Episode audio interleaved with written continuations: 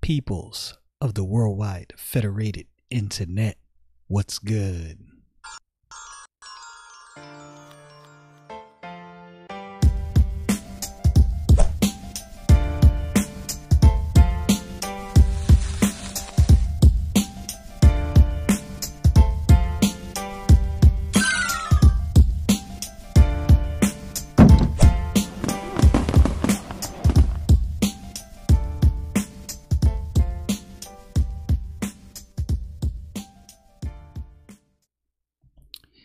In this world of ever-changing things, the one thing that could help you out, I'm going to give you a little bit of advice. Read your Bible, pray,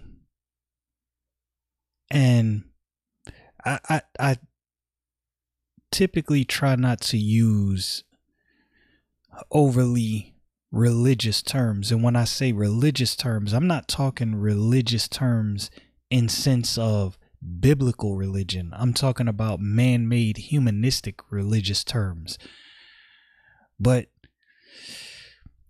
you need to be in the presence of God if you are a believer, because it's easy to get shaken up by things going on in the world, to get your feelings all wrapped up and and wrapped around the axle and wound tight. God is sovereign. Read your Bible, spend some time praying, seek God's face. Anyway, you know how I do with my random intros. Genesis chapter twenty-eight. Let's get into this.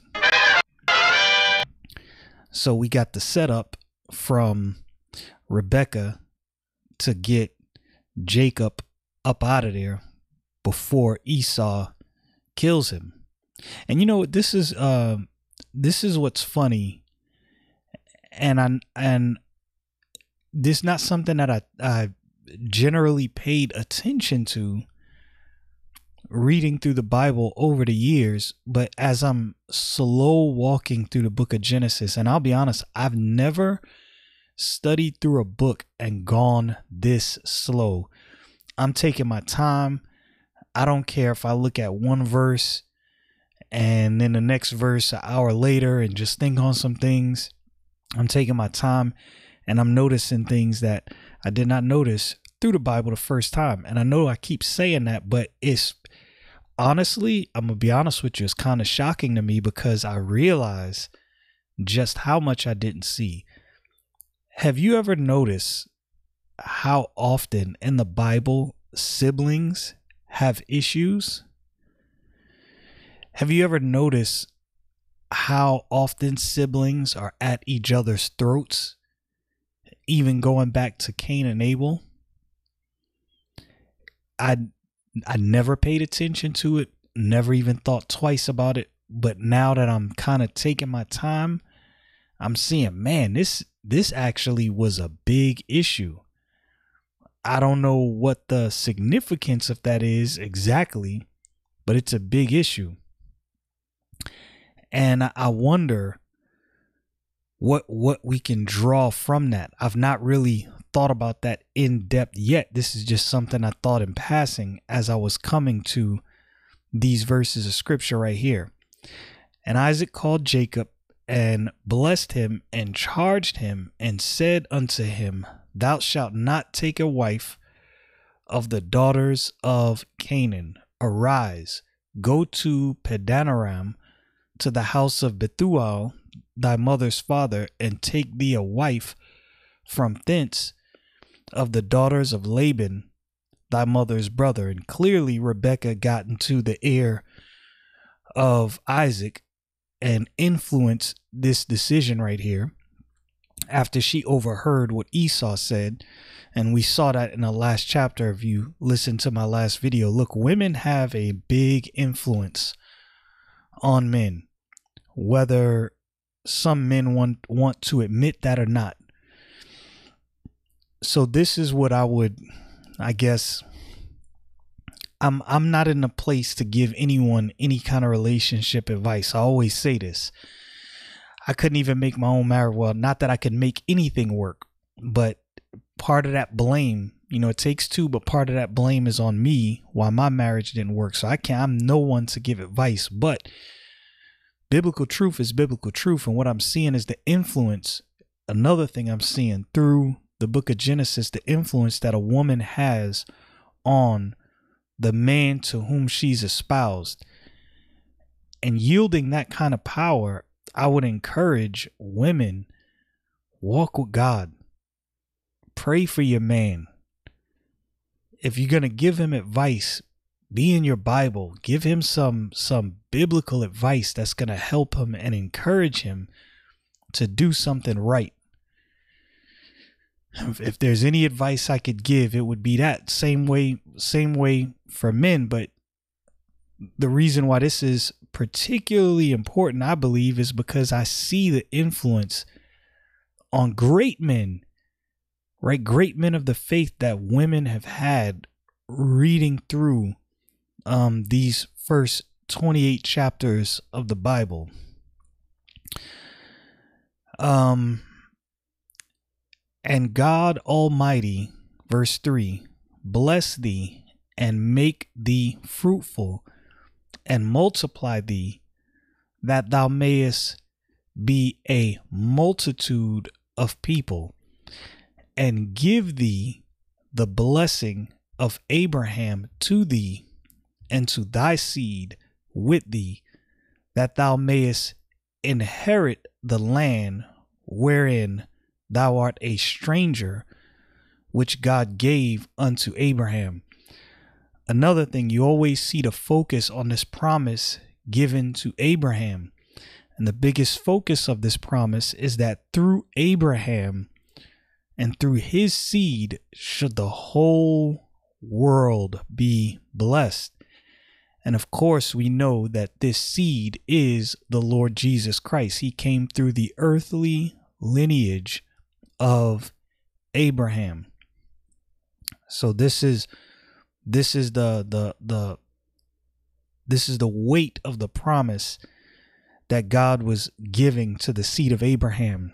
This is what really matters in all of this. And it always takes me back to the verse where the Lord Jesus Christ, I believe, talking to the Sadducees and the Pharisees, instructed them, search the scriptures, for in them ye think ye have eternal life, and they are they which testify of me. Letting them know that you think you understand what's going on. You think you understand what brings eternal life. And this whole book is testifying of me, and you're not even seeing it. It is all about the Lord Jesus Christ. He is the supreme subject of this Bible that we hold so dear. Uh, verse five. I lost my train of thought there. And Isaac sent away Jacob, and he went to Padan-aram unto Laban, son of Bethuel, the Syrian, the brother of Rebekah, uh, Jacob and Esau's um, mother. So that word right there, or that place in verse five, Padan-aram, means field. Laban means white. Interesting.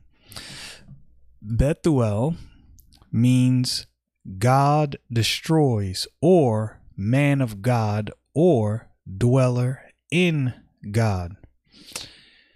Quite interesting. You can infer some things from those meanings. I'll let you run with that. When Esau saw that Isaac had blessed Jacob and sent him away to Padan-aram to take him a wife from thence, and that and that as he blessed him, he gave him charge, saying, thou shalt not take a wife of the daughters of Canaan. Now, uh, Esau is clearly trying his best to get back to this blessing. He's trying to do whatever he can to get to the blessing of God, and he's under the impression that doing some deed is going to get him there. And it's not, because you're going to see, as he sees the instruction that Isaac gives to Jacob about where to take a wife from, you're going to see Esau's response. He's trying to gain favor with with his father to get this blessing, uh, trying to gain favor with his father and thus gaining favor with God to get this blessing by doing what his father said. And that is not how this works. And we're going to see that um, playing out in the next verses. Um, and that Jacob obeyed his father and his mother and was gone to Padan-aram. And Esau, seeing that the daughters of Canaan pleased not Isaac his father, then went Esau unto Ishmael, and took unto uh unto the wives which he had um Mihalath, the daughter of Ishmael, Abraham's son, the sister of Nebajoth, to be his wife. So I think that Esau was under the impression that this was somehow going to turn the tides and give him that blessing. And he didn't understand that this is not how this works. Um, and I don't, I don't, I don't think, I don't think Esau quite understood how he got in the predicament he was in. There was no, there was no true repentance. Now, there was no way Esau was going to turn things around and somehow get this blessing. The blessing was already, uh, the blessing promised to Abraham was already passed from Isaac to Jacob. But Esau could have still lived a good and great life before God and served God and did great things if he had just focused on repenting of what he did and living his life accordingly, moving forward from that point. But he didn't do that. He's he's trying to follow follow Jacob and do what Jacob is doing, thinking that that's somehow going to turn the tides for him. It is not going to turn the tides. That blessing has already been passed. Esau has already made his mistakes, already sold his birthright for a morsel of meat. Um, the deception already happened. Uh, Jacob already got the blessing. He's going off to, to get a wife. And now Esau's trying to make up some ground. You lose a lot of ground when you don't listen to God. Trust me, I can attest to that for sure. Um, let's see, where was I at? Isaac's father then went, okay, verse ten. And Jacob went out from Beersheba and went toward Haran. And he lighted up upon, and he lighted upon a certain place and tarried there all night because the sun was set. And he took off the stones of that place and put them for his pillows and lay down in that place to sleep.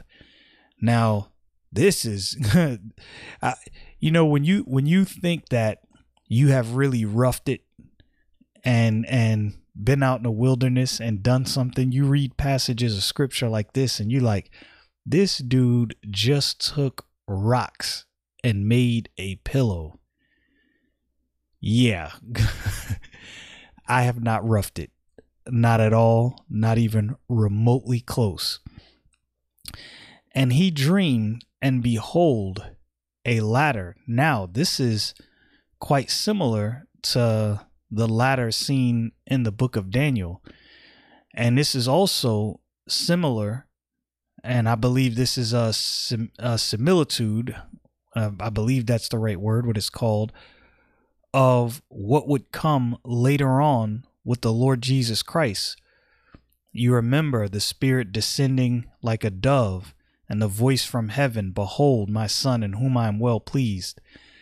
So anyway, uh, and dreamed, and behold, a ladder set up upon the earth, and the top of it reached to heaven, and behold, the angels of God ascending and descending on it. And behold, the Lord God, uh, the Lord stood above it and said, "I am the Lord God of Abraham, thy father, and the God of Isaac. The land wherein thou liest, to thee will I give it, and to thy seed. And thy seed shall be as the dust of the earth, and thou shalt spread abroad to the west and to the east, and to the north and to the south, and to thee and in thy seed shall all the families of the earth be blessed." And of course, as I said before, this is a, a prophecy looking forward, not just to the, the seed in its entirety, but the Lord Jesus Christ coming through this earthly lineage. So that is what that is referring to. Uh, let me see. I, I just started talking and lost my place. Um, I'll be blessed. Verse fifteen. "And behold, I am with thee, and will keep thee in all places whither thou goest, and will bring thee again into this land. For I will not leave thee until I have done that which I have spoken to thee of." Now imagine God saying this to you: "I am going to fulfill exactly what I am telling you. I'm not going to leave you until this is done. You can guarantee that. Take it to the bank." Would you ever doubt? I would like to, I would like to say, I would like to be one of those people that say, no, I would never, if this happens, I would never doubt. I know me. I still would.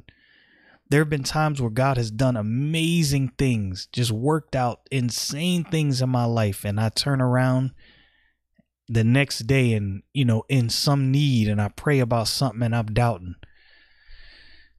I want to be better about that.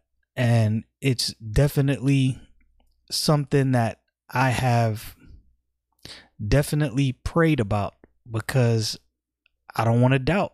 I want to trust God. God has done enough in my life that there is no reason for me to doubt his faithfulness. That doesn't mean everything's going to work out. That doesn't mean things are always going to go my way.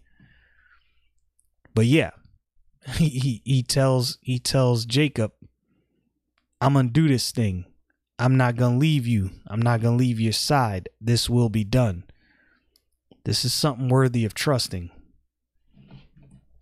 Um, and Jacob, now, you know what? I wasn't going to say this, and that makes me think about a verse. One of my favorite verses in the Bible, because of the, the truth contained in the verse, is Numbers twenty-three nineteen. God is not a man that he should lie, neither the Son of Man that he should repent. Hath he said, and shall he not do it? Or hath he spoken, and shall he not make it good? If God pronounces judgment, there's judgment. If God tells a person to trust and to rest, there's rest, period, point blank, bottom line.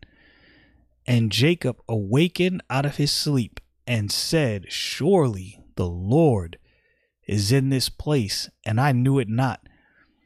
And he was afraid and said, how dreadful is this place? This is none other but the house of God. And this is the gate of heaven. Interesting, he calls that the gate of heaven. The Lord Jesus Christ said, I am the way, the truth, and the life. No man cometh unto the Father but by me. Interesting. Uh, verse eighteen. And I know uh, for my for my my theologians out there and Bible scholars, there's many prophetic things contained throughout these passages of scripture that I didn't necessarily key on. It's not that I don't know those things are there, and it's not that I, I miss those things.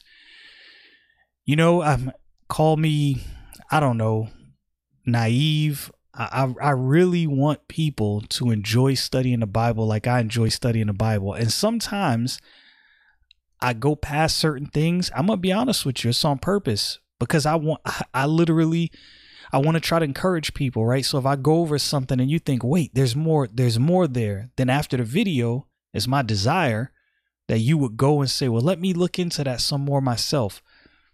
So there are some things, like glaring things. And I know some of my, my Bible scholars, people who've been around the Bible for a while, you wonder, why did he pass that? Why did he not cover this? I want people to study. Maybe that never happens, but I just want people to enjoy God's word. And Jacob rose up early in the morning and took the stone that he had put for his pillows and set it up for a pillar and poured oil upon the top of it. And he called the name of the place Bethel, but the name of the city was called at first Luz. So that word Bethel means house of God. And the word it was called, Luz, is almond tree. Fairly simple. And Jacob vowed a vow, saying, if God will be with me and will keep me in this way that I go, and will give me bread to eat and raiment to put on, so that I come again to my father's house in peace, then shall the Lord be my God.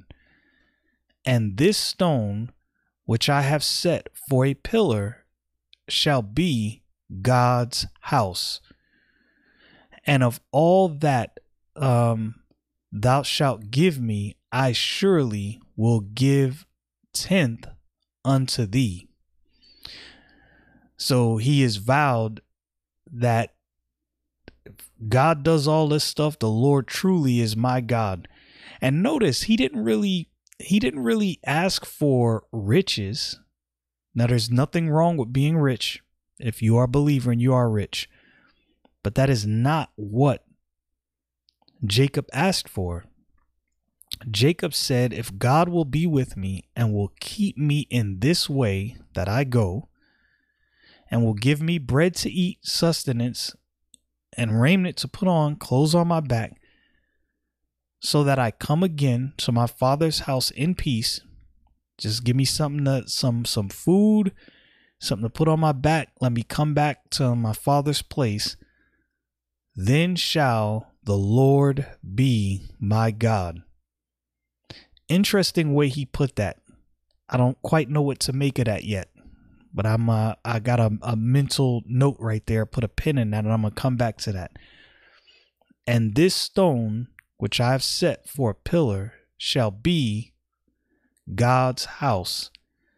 And of all that thou shalt give me, I will surely give the tenth unto thee.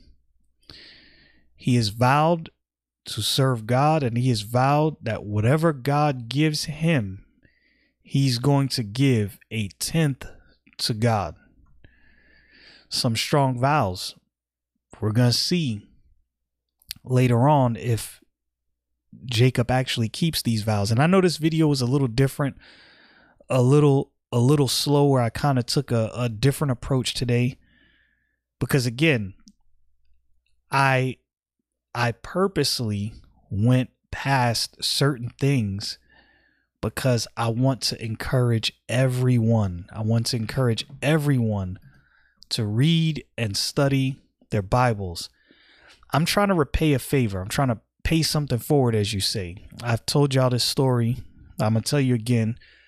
There's a Christian rapper. His name is Bizzle.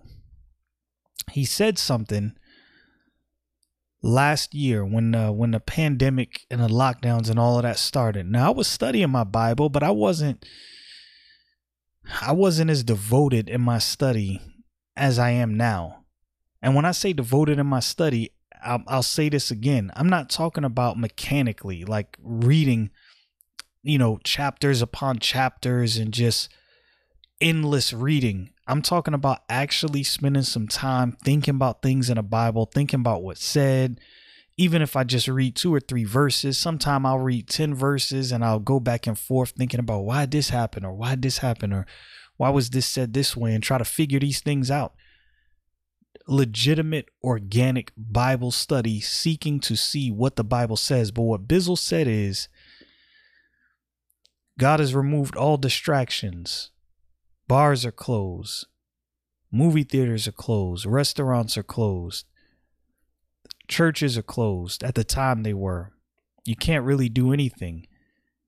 If you won't spend time with God and in his word now, you definitely won't do it when all this is over. And I'm going to be honest with you. When he said that, it was almost as though God was talking directly to me using him. That that really, I'm thankful to God. That really put a spark and a fire under me. It it really did.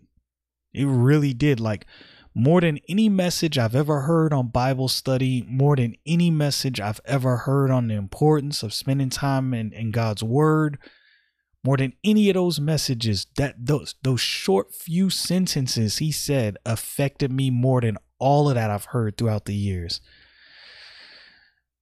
I want to I want to encourage. I want to do my best to encourage someone else in the same way. Whatever I can do to encourage you to, to read and study your Bible, which again is why I took the tactic I, I, I took today. There's, there's a lot in these passages of scripture. And if you were listening, there's certain key points I got to where I could have spent another twenty minutes just there. But I want people to, to get in your word, study. I want you to be as excited about seeking truth and seeking what God's word says as I am right now. I feel like this year, and it hasn't stopped. I'm thankful to God. And there, look, there are times where I, I literally am tired. I don't necessarily want to uh, go to my Bible.